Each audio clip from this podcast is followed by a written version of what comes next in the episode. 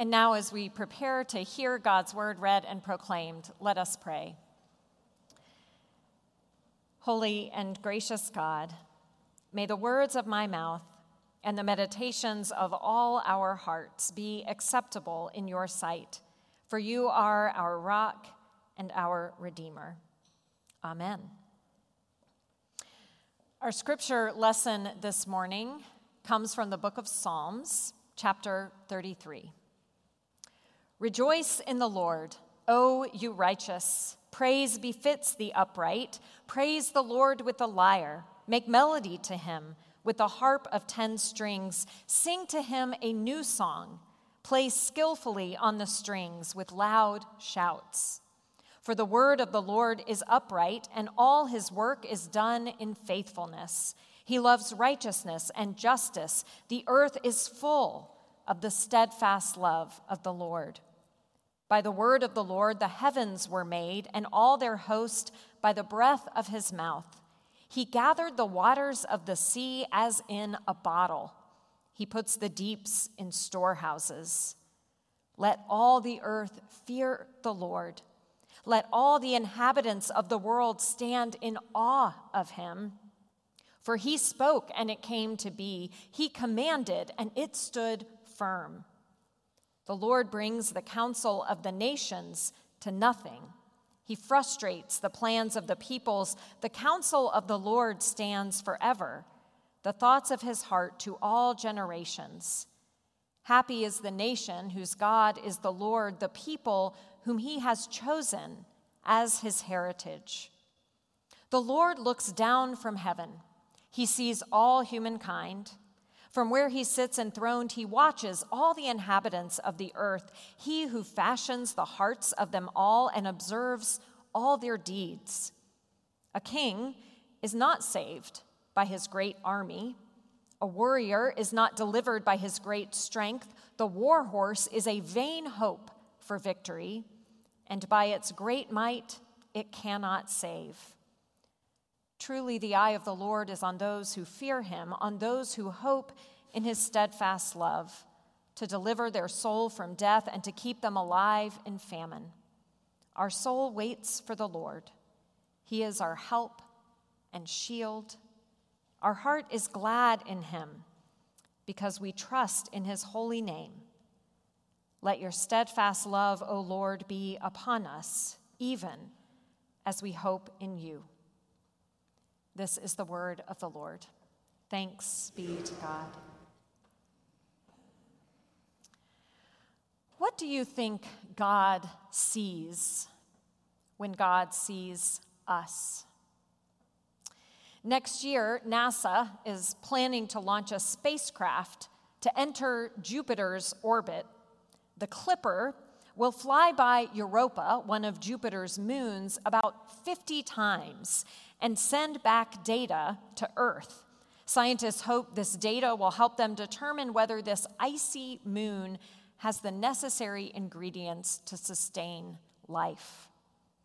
But the Clipper won't be your usual space shuttle.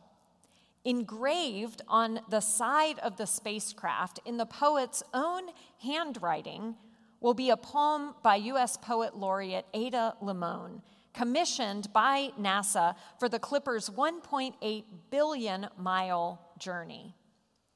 The poem is titled In Praise of Mystery, a poem for Europa.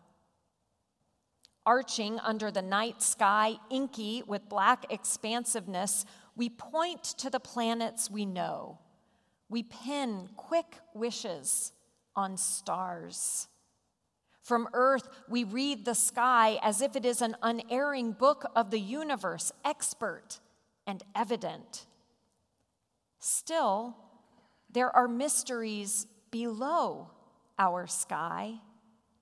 The whale song, the songbird singing its call in the bough of a wind shaken tree.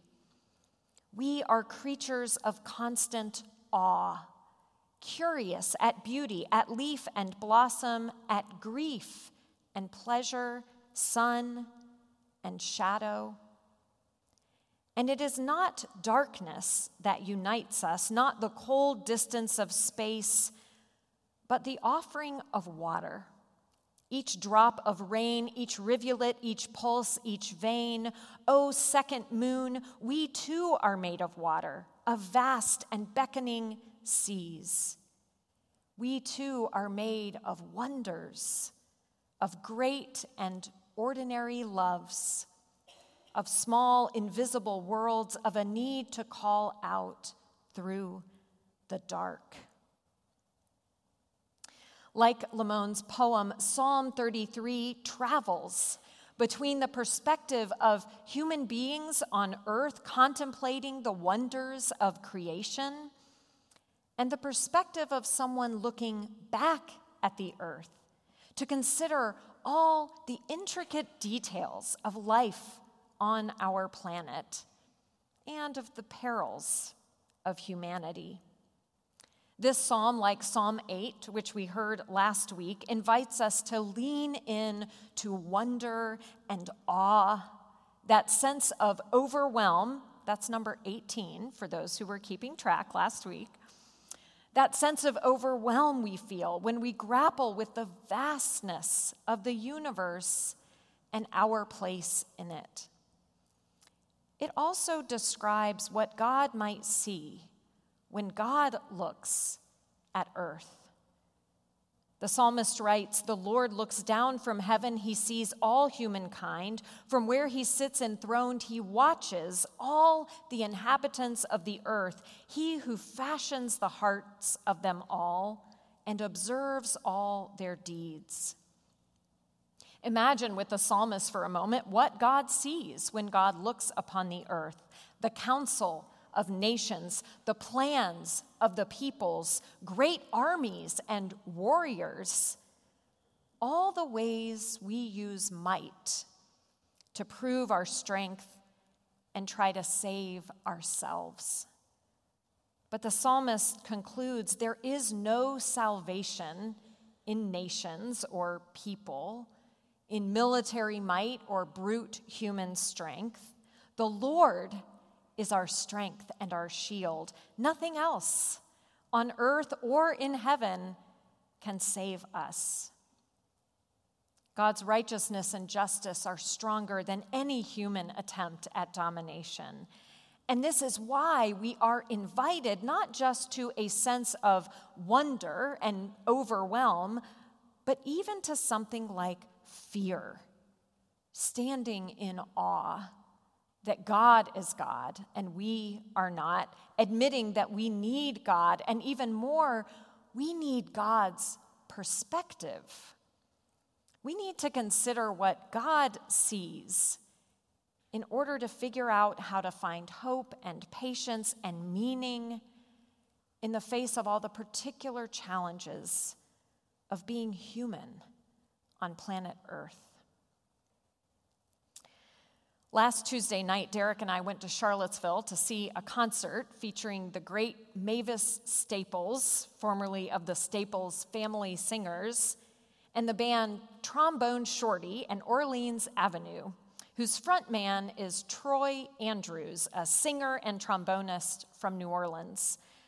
During dinner with friends, we got the first alert of an active shooter in Monroe Park. Not long after, we learned that RPS schools would be closed on Wednesday because of the shooting following Huguenot High School's graduation. During the concert, another alert came in that seven people had been injured in the shooting, two critically. We read that horrible news standing there in this beautiful outdoor venue, surrounded by people delighting at the music. And just at that moment, Mavis Staples was singing a song with the refrain, Things Gotta Change Around Here. After Staples left the stage, the row of seats in front of us, which had been empty so far, filled up with teenage boys from the Albemarle High School marching band, which had played before the concert. I was a little surprised to see high schoolers so obviously excited for a concert of a jazz trombonist, but that was because I didn't know anything yet about Trombone Shorty. When Troy Andrews took the stage, it all started to make sense. First of all, he was not, in fact, short. He was tall, young, cool, and just unbelievably talented. He played the trombone in a way I did not know was possible, which I guess can happen when someone puts it in your hand when you're four years old. Andrews also sang and played the trumpet and danced around the stage, and his bandmates matched his talent. There were singers, saxophone, and guitar players, a keyboardist, two drummers.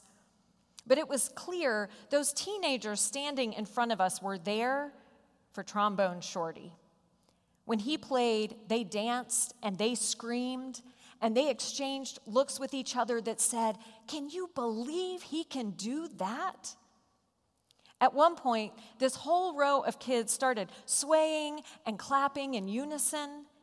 And that's when Trombone Shorty spotted them from the stage and he pointed at them and he nodded to them.